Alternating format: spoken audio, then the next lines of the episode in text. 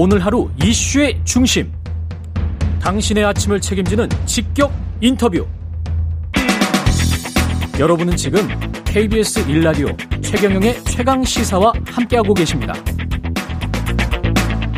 네, 정부가 지난달 임대차 시장 안정 방안을 발표한 데 이어서 주거 분야 민생 안정 방안 들고 나왔습니다. 전세 갱신 계약의 만료, 이사철 등에 따른 전월세 불안 등을 위한 선제 조치로 보이는데 국토교통부 이원재 제1차관 연결돼 있습니다. 안녕하세요. 예, 안녕하세요. 예, 차관님 일단 추가 대책을 한 달 되기 전에 또 발표한 이유가 뭘까요? 예, 지난 6월 달에 임대차 시장, 시장 안정 방안을 발표해서 음. 뭐 임대차 계약 갱신 만료 시기 도래에 따른 그 시장 불안 요인에 저희가 선제적으로 대응해 나가고 있는데요. 예. 그 방안 발표 이후에 그 전세 매물이 좀 늘어나는 등 시장이 전반적으로 안정세를 보이고 있습니다만은 이 전세 가격이 여전히 좀 높은 수준이고요. 음. 또 최근 금리 상승에 따라서 또 월세가 증가하고 또 월세 가격도 오르고 있어서 우리 임차인들의 부담을 좀 덜어줄 필요가 있다고 생각을 했고요. 음. 또이 전세가보다 매매가가 낮아서 보증금을 돌려받지 못하는 소위 깡통 전세에 대한 우려나 또 전세 사기에 따른 피해 사례도 늘어나고 있어서 이번에 추가 대책을 발표하게 되었습니다. 예. 세 가지네요. 전세가가 여전히 높다라는 말씀을 먼저 하셨는데 지금 네. 시장 상황은 이게 좀 떨어지고 있다라고 보십니까? 아니면은 여전히 이 전세가가 계속 유지되고 있다. 시장 상황은 어떻게 일단 판단하고 계세요? 예, 뭐 주택 가격이나 전세 가격이 지금 하향 안정 전반적으로는 하향 안정세를 좀 보이고 있습니다. 예. 네, 그 앞으로 그 그동안에 뭐 집값이나 전세값이 단기간에 좀 과도하게 오른 측면도 있고요. 네. 또 현재 금리 상승 등 여러 가지 거시경제 여건을 볼 때 앞으로도 이런 하향 안정세는 좀 계속될 것이다 이렇게 좀 보고 있습니다. 음 그러면 정부의 정책은 이런 하향 안정세 특히 전세가 여전히 높다고 말씀하셨으니까 요걸 조금 더 어, 소프트 랜딩하는 식으로 조금씩 계속 떨어뜨리는 식으로 가는 겁니까 정부 정책이? 예, 저희는 뭐 집값이나 전세값이 좀 더 안정될 필요가 있다고 보고 있습니다. 예.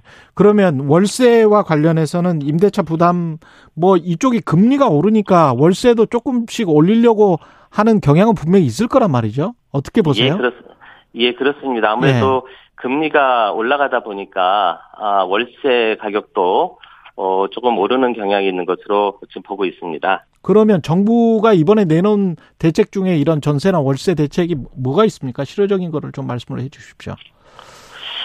예, 이번에 그 일단 예, 금리 인상으로 인해서 뭐 전, 전세 자금 마련에 대한 부담이 좀 큰 부분이 있는데요. 예. 어, 이 부분을 완화하기 위해서 우리 주택 기금에서 전세 자금 대출 지원을 좀 강화할 계획입니다. 예, 주택 기금. 예. 예. 그래서 현재는 그 서민들을 대상으로 연 1.22에서 2.4%의 낮은 금리로 이 전세 자금을 대출해 주고 있는데요. 그 앞으로 청년이나 신혼부부 등에 대해서는 이 보증금 대출 한도를 좀더 어 확대해서 좀 부담을 좀 덜어줄 계획입니다. 예. 뭐 수도권에 사는 신혼부부의 경우에는 현재 2억 원에서 약 3억 원까지 대출 한도를 좀 늘릴 계획이고요. 음.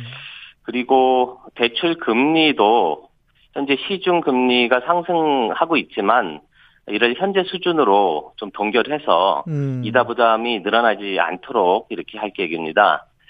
아, 그리고 뭐 월세 부분과 관련해서는 예.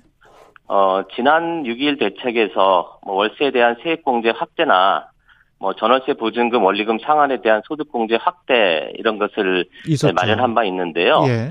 이번에는 이게 추가해서 어, 중위소득 60% 이하 청년들에게는 월 최대 20만 원을 최장 12개월간 지원하는 이 청년 월세 지원을 이번에 본격적으로 시행해서 음. 이 8월부터 접수받아서 11월까지 11월부터 지급할 계획입니다. 이거는 가구는 몇 가구나 되는 거예요?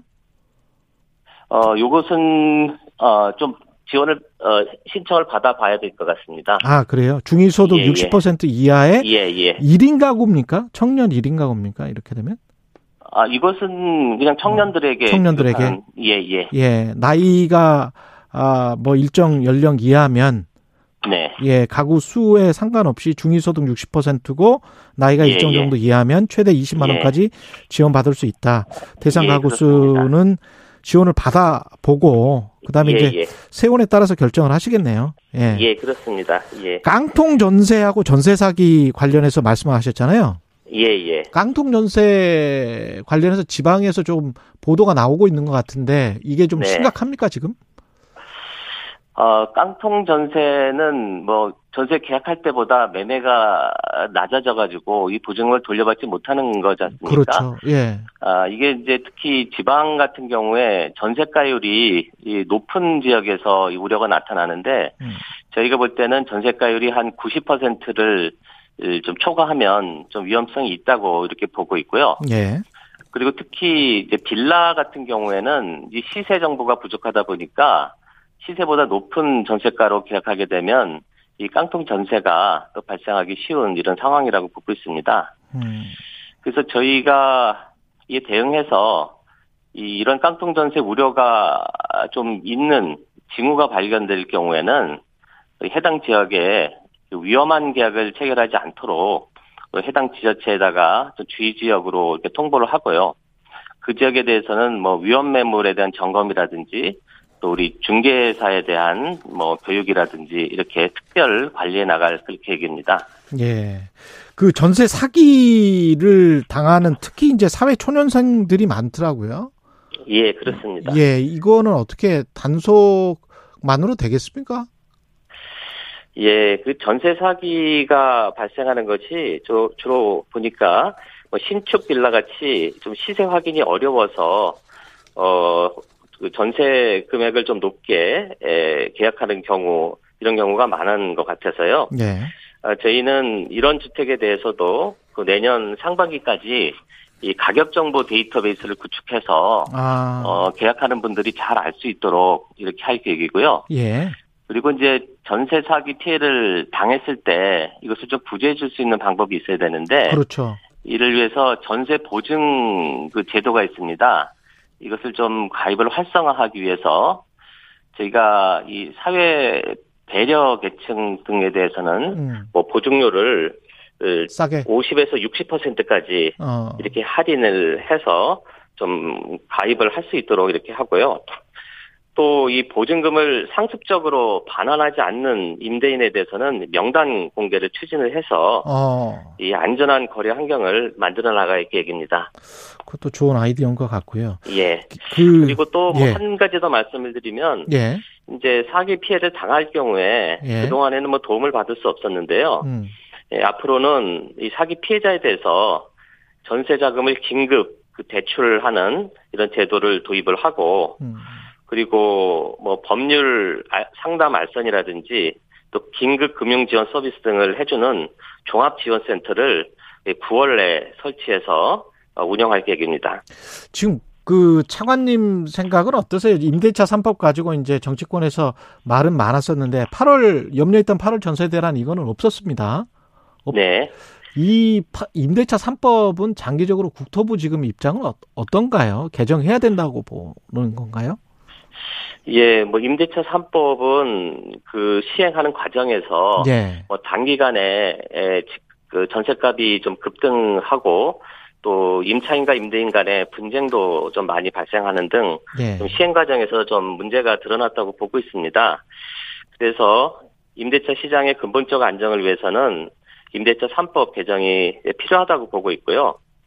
이를 위해서 국토부하고 또 법무부가 긴밀히 협력해서 이 전문기관 또 연구 용역 등을 통해서 면밀하게 개선 방안을 검토하고 마련해 나갈 계획입니다. 그럼 앞으로 이제 정부안이 나오겠네요. 예. 예, 이제 개선 방안을 마련할 때 음, 에는 그 시장 혼란을 줄 수 있는 부분이 있어서 그렇죠. 이를 최소화하고 또 임차인의 주거 안정이라는 이 목적 음, 그리고 또 임대인에 대한 합리적 재산권 행사가 가능한지 이런 부분들을 알겠습니다. 종합적으로 좀 고려할 계획입니다. 시간이 다 됐습니다. 국토교통부의 이원재 1차관이었습니다.